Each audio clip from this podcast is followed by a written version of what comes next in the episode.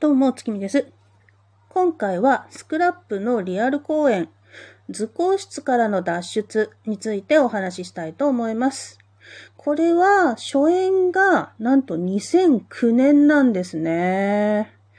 えっ、と、スクラップが一番最初にリアル脱出ゲームというものを作って開催したのが2007年で、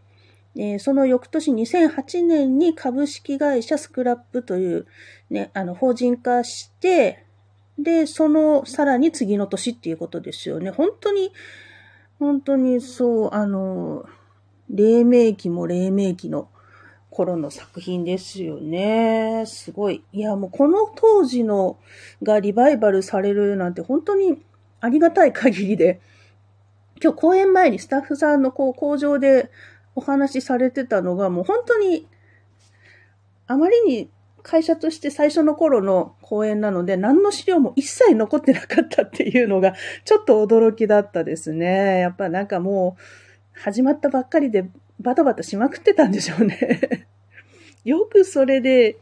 再現できたなぁと思いますね。当時やっぱりその作った人たちの記憶からね、再現していったんでしょうから、かといってね、当時からいらっしゃるね、クリエイターさん、ディレクターとか、クリエイターさんとか、社員さんとかっていうのもそんなにおそらく残ってないんじゃないかと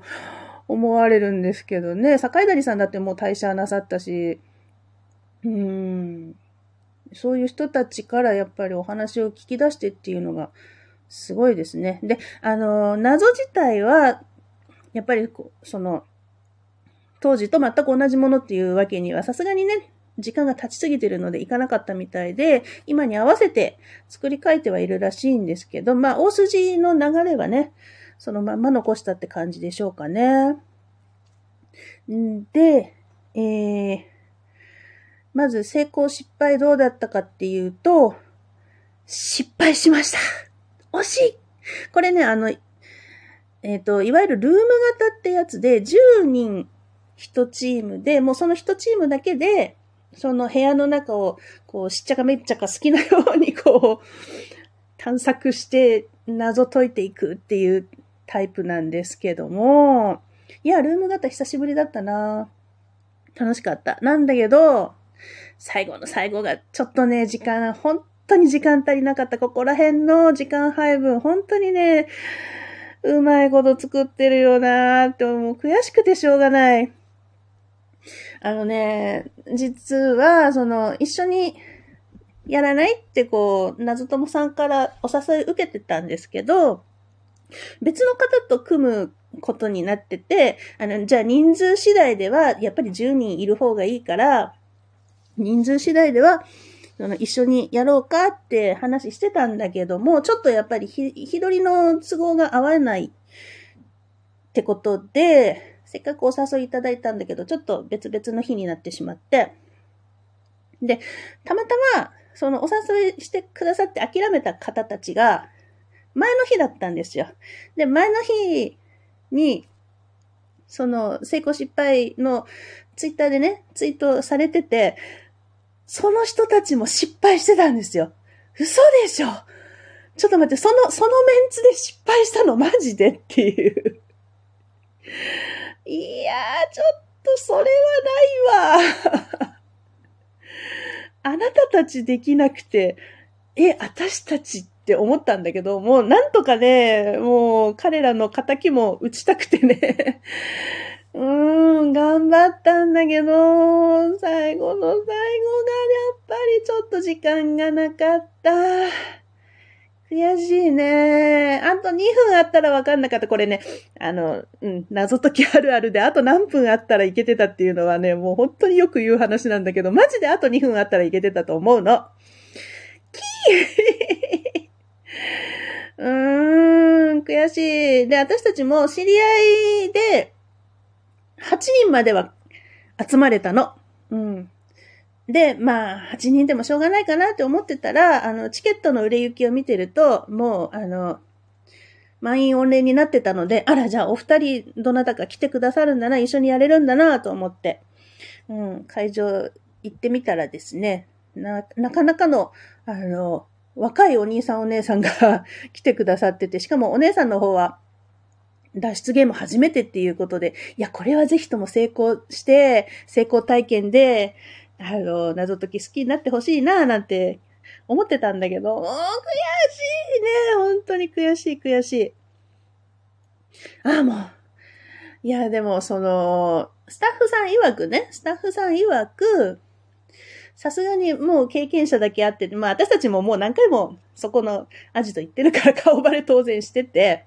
ね、まあ、もうあの人たち、うんうん、これぐらいの実力だよねっていうのを、あちらも分かった上で、さすが、あの、ね、爆速で解いていかれましたね、なんて驚いてはいたんだけどね。いや、爆速とは言い難かったかな。ちょっとね。いや、正直私は、そこまで余裕があるって、うん、思えなくて、で、その、前の日に失敗した人たちがちょっと探索力不足、不、不足じゃない、探索力が足りなかったって言ってたから、よっしゃ、じゃあ探索力上げていこうと思って、探索頑張ったんだけど、うーん、頑張った。本当に頑張ってよ。もうみんな、本当にね、頑張ったよ。みんな隅々まで頑張ってたんだけど、だからそれがどこまで、やっぱり、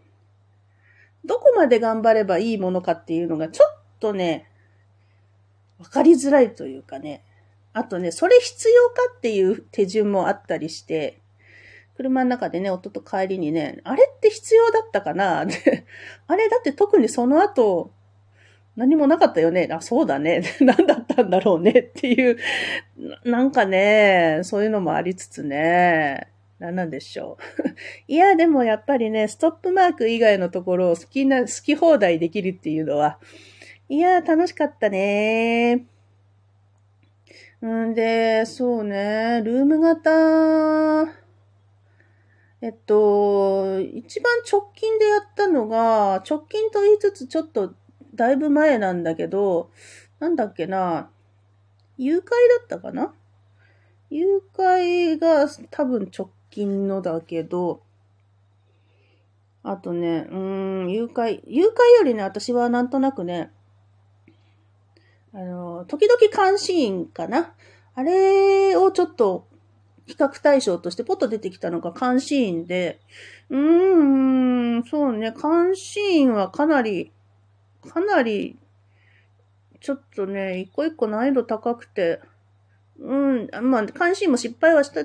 んだけど、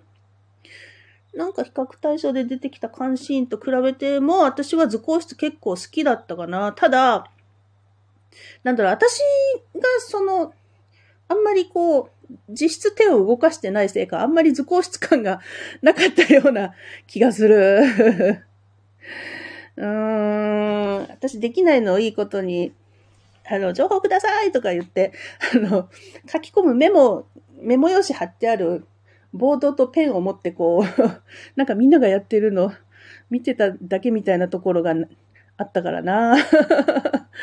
うーん。でもやっぱりね、今回うん、そう、みんなでやっぱり声かけながら、どこそこできてない、あれ、あれどうだっけそそれやったっけとかって、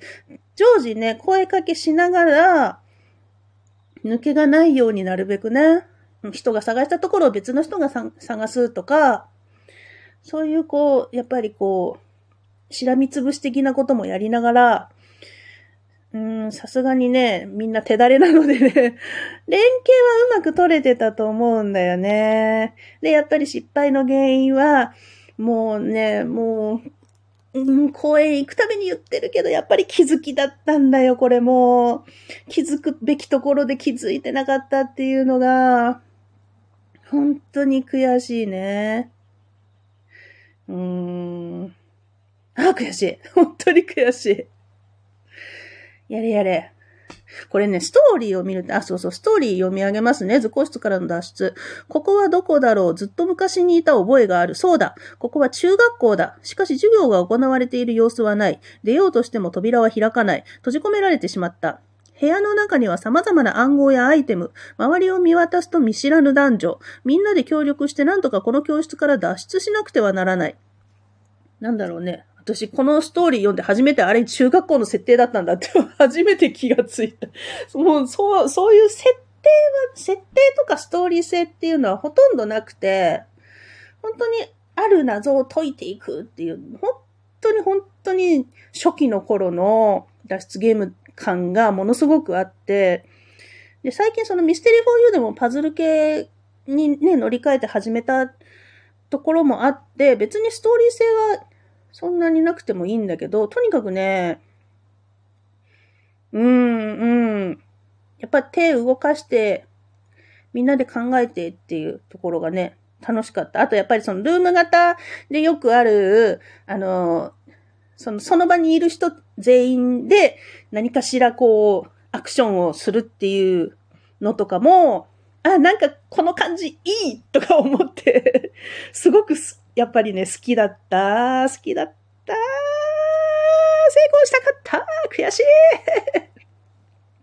ああ、もう本当に悔しい。と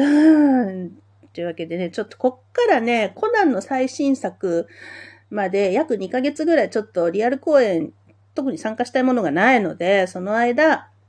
もう積みに積みまくった持ち帰り謎をなんとかね、あの、消化していきたいかなと思ってます。次のコナンの最新作の公演が楽しみでございます。というわけで今回は、